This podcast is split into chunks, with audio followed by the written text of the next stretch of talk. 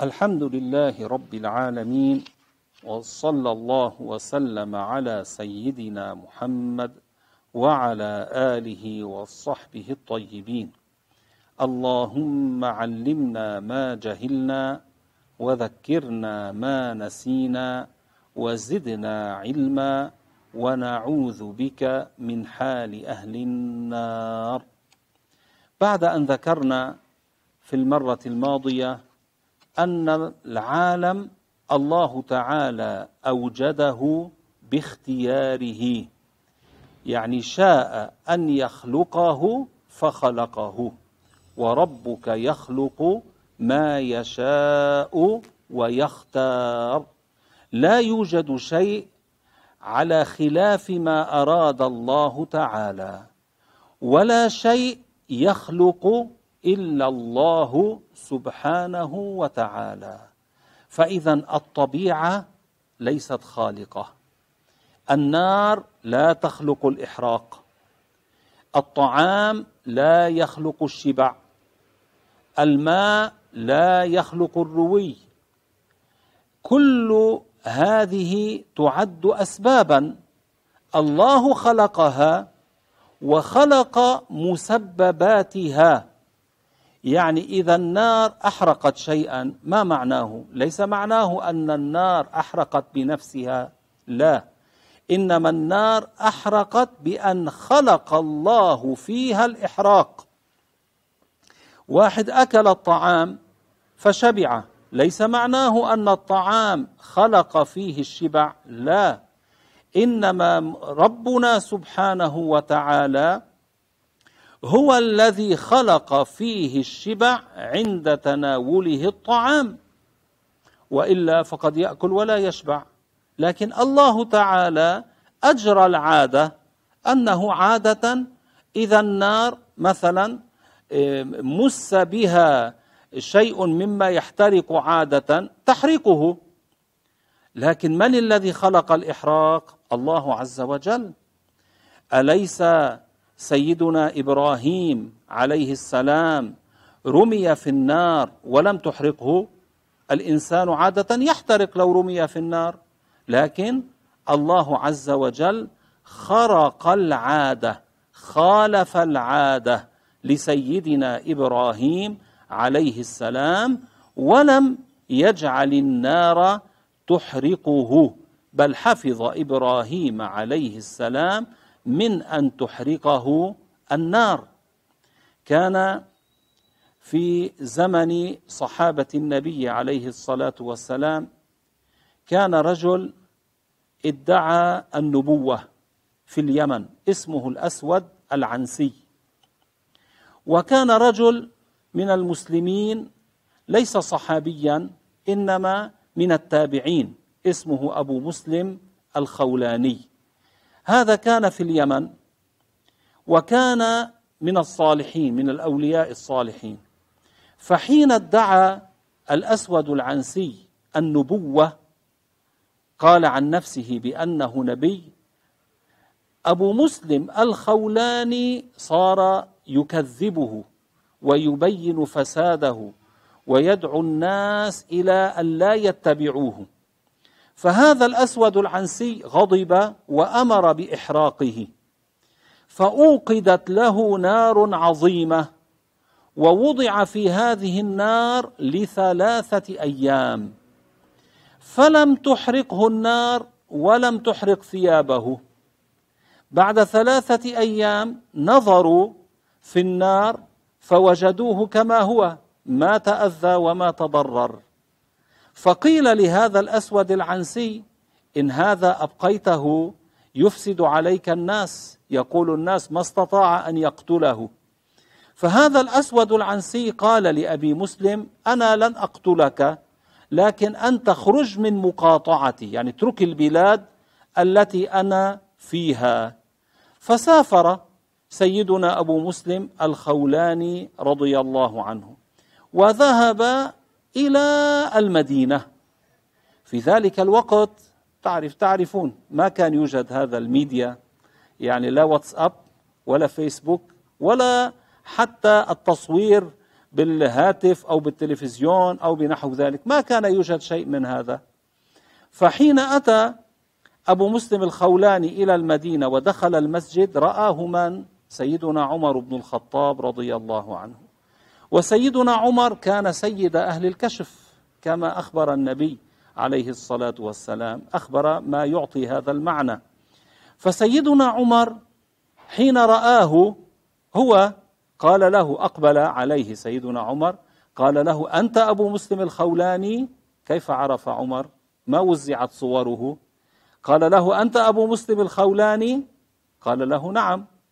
قال له الحمد لله الذي جعل في أمة نبيه كمثل خليل الرحمن إبراهيم. يعني كما حصل لسيدنا إبراهيم عليه السلام أنه ألقي في النار فلم تحرقه النار كان من أمة سيدنا محمد عليه الصلاة والسلام من ألقي في النار ولم تحرقه النار. وهذا كان سيدنا أبو مسلم الخولاني رضي الله عنه. وكذلك يوجد من أمة محمد عليه الصلاة والسلام من هذا شأنهم. الله تعالى أعطاهم هذه الكرامة. فإذا الطبيعة ليست خالقة ولا العلة خالقة. يعني أنا إذا حركت يدي خاتمي في يدي أه، تتحرك يدي فيتحرك الخاتم معها. حركة يدي هي علة حركة الخاتم. معناه حركة يدي تلازم حركة الخاتم لكن ليس معناه أن حركة يدي خلقت حركة الخاتم. إنما وإن لازم الخاتم يدي يعني كان طول الوقت معها ملازم إذا تحركت تتحرك معه لكن ما المانع أن نقول الله هو الذي خلق حركة يدي وحركة الخاتم الذي في يدي؟ لا مانع. الله تعالى هو الذي خلق هذا وهذا وليس اليد هي التي خلقت الخاتم. فإذا الله تبارك وتعالى هو خالق كل شيء ولا خالق ولا خالق لكل شيء إلا الله تبارك وتعالى. فكل شيء دخوله في الوجود بمشيئة الله. يعني كما ذكرنا سابقا بأن الله خصص كل ما يدخل في الوجود بأن يدخل في الوجود وخصصه بالصفات التي يكون عليها وبقدرته أوجده. وبتقديره جعله على ما هو عليه وعلى حسب علمه تعالى وجد وعلم الله أزلي. فإذا دخول كل شيء في الوجود بمشيئة الله وقدرته وتقديره وعلمه الأزلي لقول الله تعالى وخلق كل شيء أي أحدثه من العدم إلى الوجود. فلا خلق بهذا المعنى يعني الإحداث الإبراز من العدم إلى الوجود لغير الله تبارك وتعالى. قال الله تعالى هل من خالق غير الله؟ أي لا خالق إلا الله عز وجل. الآن هناك أناس خالفوا في هذا المعتقد. منهم المعتزلة الذين كانوا كان منهم في زمن السلف الذين يقولون بأن الله لم يقدر أفعال العباد. في أول الأمر ما كانوا يتجرؤون أن يقولوا آه، أن العبد يخلق فعله. إنما كانوا يقولون العبد يوجد فعله لا يقولون يخلق. بعد ذلك بمدة صاروا يتجرؤون يقولون أن العبد يخلق فعله. وكانوا يقولون أن أفعال العباد هي بتقدير العباد ليس بتقدير الله. لماذا يقولون هذا؟ بزعمهم يقولون لو كانت أفعال العباد بتقدير الله وبخلقه لها ومع ذلك يعاقب الكافر والعاصي على كفره ومعصيته لكان الله ظالما. قالوا فإذا حتى ننفي الظلم عن الله نقول ليس الله هو الذي قدر فعل العبد إنما العبد هو الذي قدر فعله. وليس الله هو الذي أوجد فعل العبد إنما العبد أوجد فعله بزعمهم حتى يصح حساب الله لعبده ولا يكون ظالما له. لكن ماذا فعلوا بهذا؟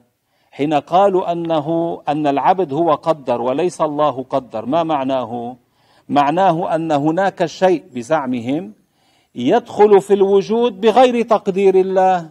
يعني على خلاف إرادة الله. يعني معناه جعلوا الله مكرها. والمكره أليس يكون عاجزا؟ المكره على أمر يعني يحصل أمر بغير إرادته. أليس معناه يكون هناك من هو له سيطرة أكثر منه من هو أقوى منه؟ وهذا لا يليق بالله. يعني هم بزعمهم أرادوا أن ينفوا عن الله الظلم فنسبوا لله العجز والعياذ بالله. ولو أنهم ركنوا وسلموا لما قاله أهل السنة والجماعة أتباع رسول الله بحق لكانوا سلموا من ذلك لأن أهل السنة ماذا يقولون؟ يقولون العبد لا يخلق فعله والله هو قدر فعل العبد وهو الذي يخلق فعل العبد. طيب العبد على أي شيء يحاسب؟ العبد أليس يميز بين فعله الذي يفعله باختياره؟ كما ذكرنا قبل حين مثلا الواحد منا يذهب إلى مجلس العلم يقوم للصلاة يتصدق على فقير أليس هذا باختياره؟ حين يذهب إلى الزنا أو إلى أن يسرق أو إلى أن يضرب أو يقتل بغير حق أليس هذا باختياره؟ أليس يجد العبد من نفسه أنه يميل إلى هذا الفعل؟ أنه يختار هذا الفعل؟ بينما إذا أصابته الرعشة الرعدة من الحمى أليس يعرف يجد من نفسه أن هذه الرعشة بغير اختياره؟ يريد أن يوقفها لا تقف. لأنها بغير اختياره.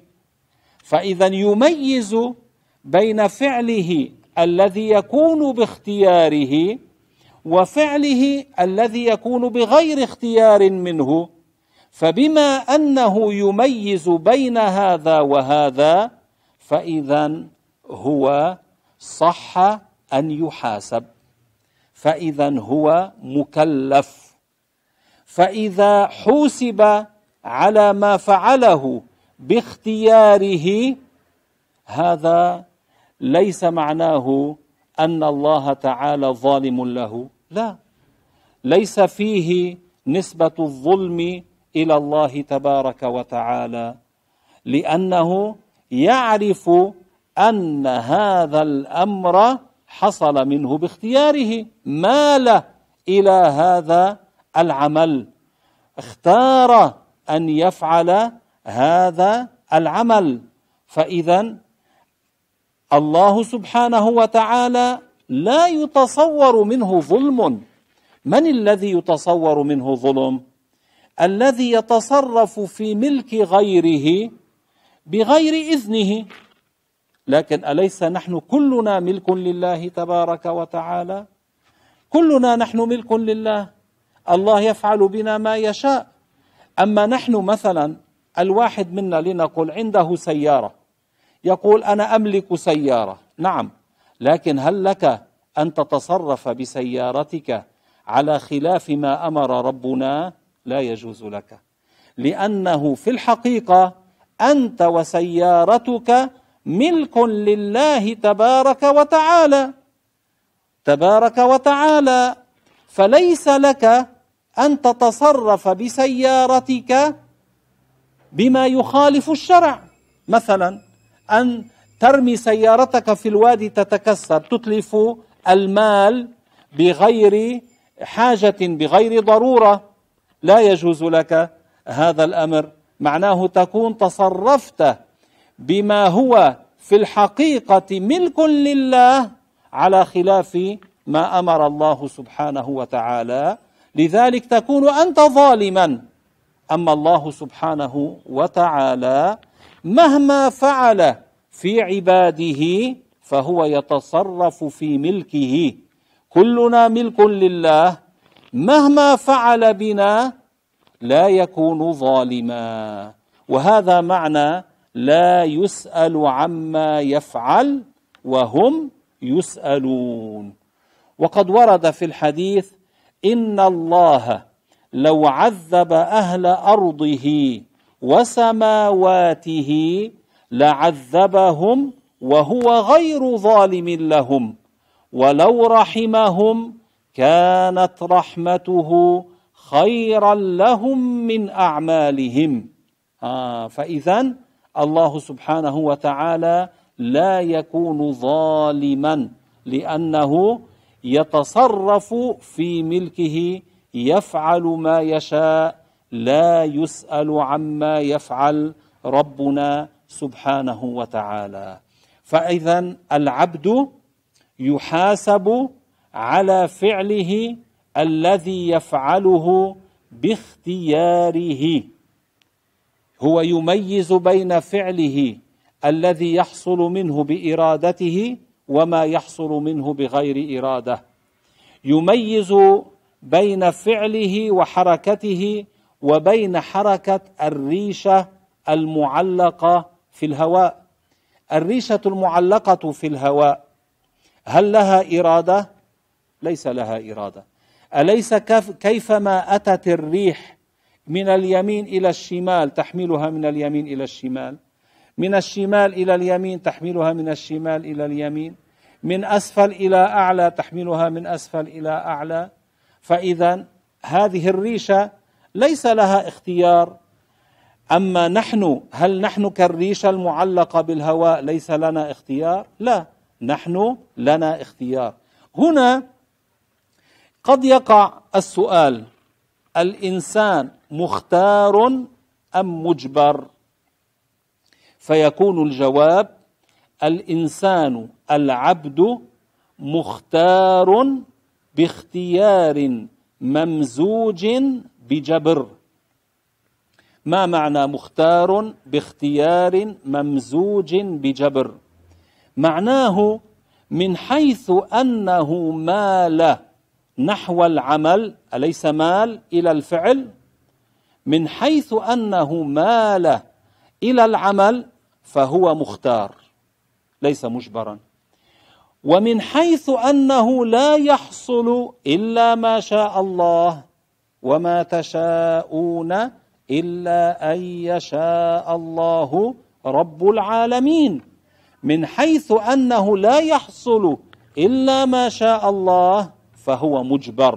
فاذا العبد مختار باختيار ممزوج بجبر. فمن حيث أنه مختار فاذا هو يحاسب. فمن هنا نفهم كيف الجواب على المعتزلة الذين ظنوا بأنفسهم أنهم ينفون الظلم عن الله ينسبون العدل إلى الله. لذلك سماهم بعض الناس أهل العدل لكن في الحقيقة هم ليسوا أهل عدل. فماذا فعلوا؟ نسبوا العجز إلى الله سبحانه وتعالى. قالوا بأن الله لم يقدر أفعال العباد بأنه يحصل شيء على خلاف ما شاء الله.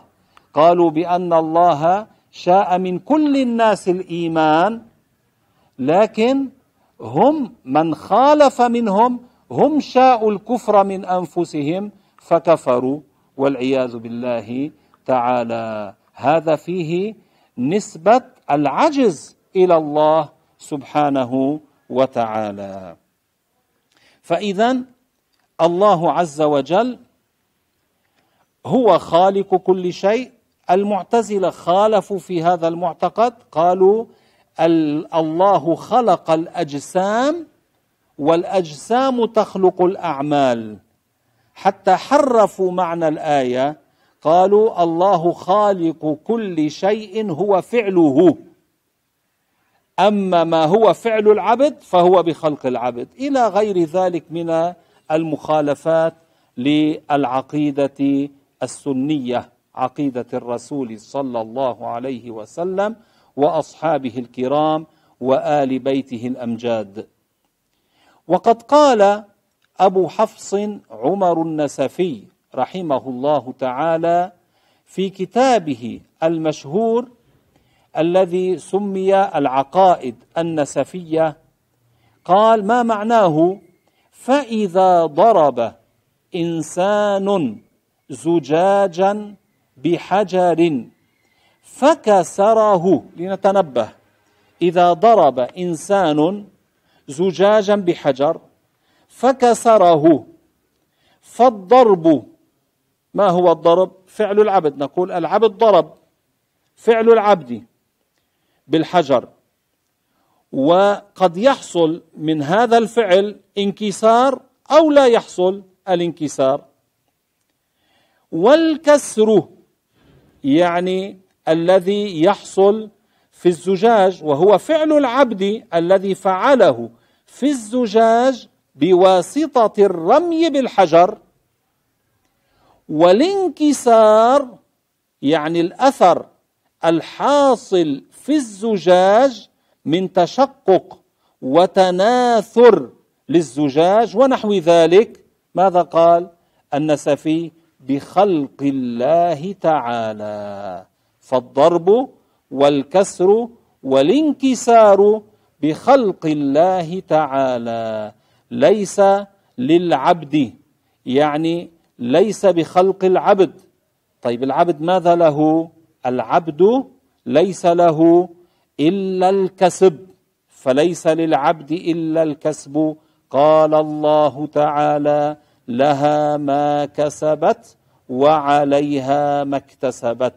أي ليس للعبد إلا ما وجه قصده. أليس قلنا هو له اختيار؟ لكن من الذي يخلق فعله؟ الله سبحانه وتعالى. على هذا الاختيار يكون حسابه.